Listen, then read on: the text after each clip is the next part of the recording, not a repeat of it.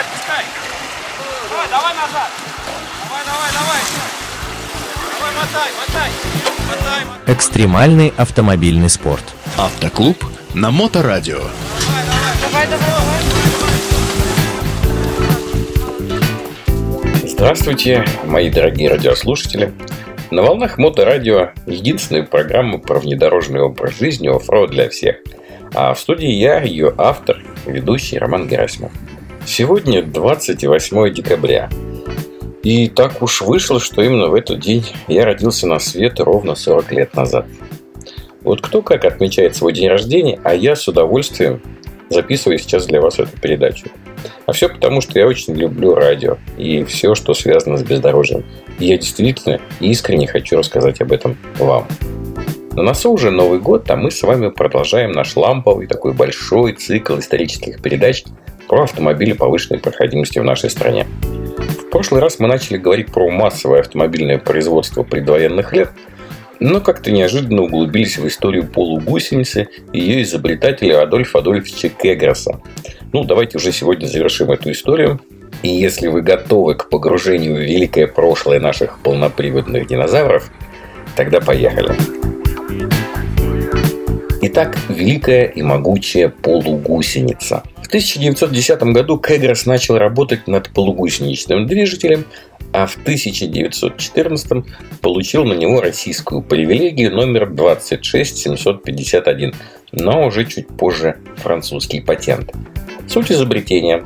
На передние колеса автомобиля с помощью специальных креплений устанавливались управляемые лыжи, а вот задние ведущие, они оборудовались гусеничным ходом. Причем система Кеграса крепилась непосредственно на ось, то есть машину достаточно было просто поддомкратить. Эта ось приводила в движение расположенный по центру системы приводной каток. От него приводился задний ведущий каток, а от последнего, в свою очередь, передний ведомый. Между большими катками располагались несколько подпружинных малых, и позволяли они распределить по всей длине гусеницы тяжесть нагрузки от машины.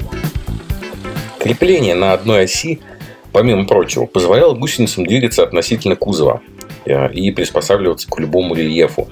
А для установки всей системы требовалось буквально несколько часов. И для этого, самое интересное, подходила практически любая машина того времени. Приспособление Кегроса понравилось абсолютно всем. Машины императорского гаража в зимнее время стали значительно быстрее, а трудные участки преодолевали в разы успешнее.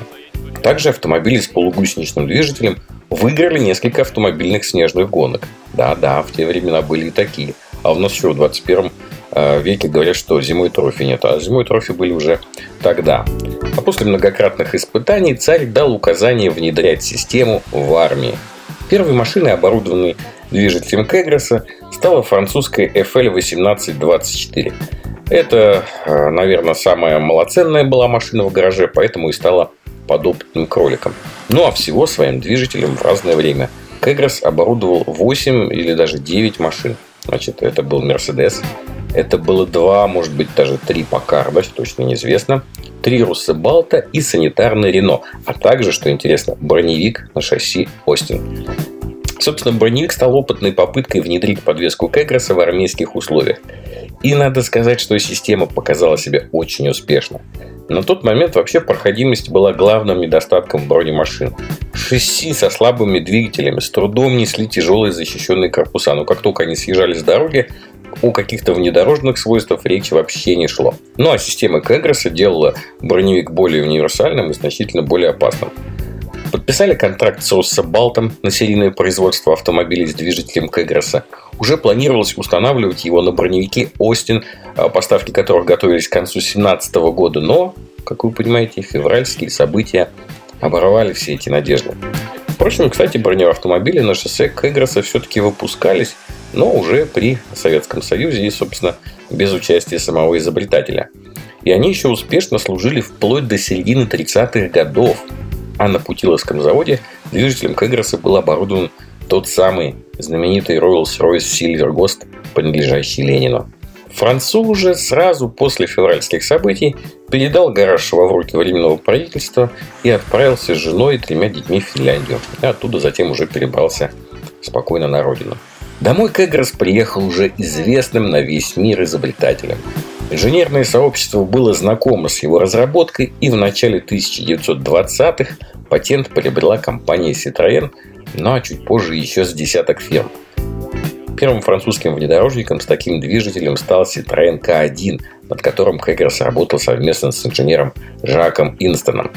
Внедорожники Citroën с системой Кэггерса производились до самого начала Второй мировой войны и совершили ряд рейдов по Африке и Азии, известные как «Черный круиз» и «Желтый круиз».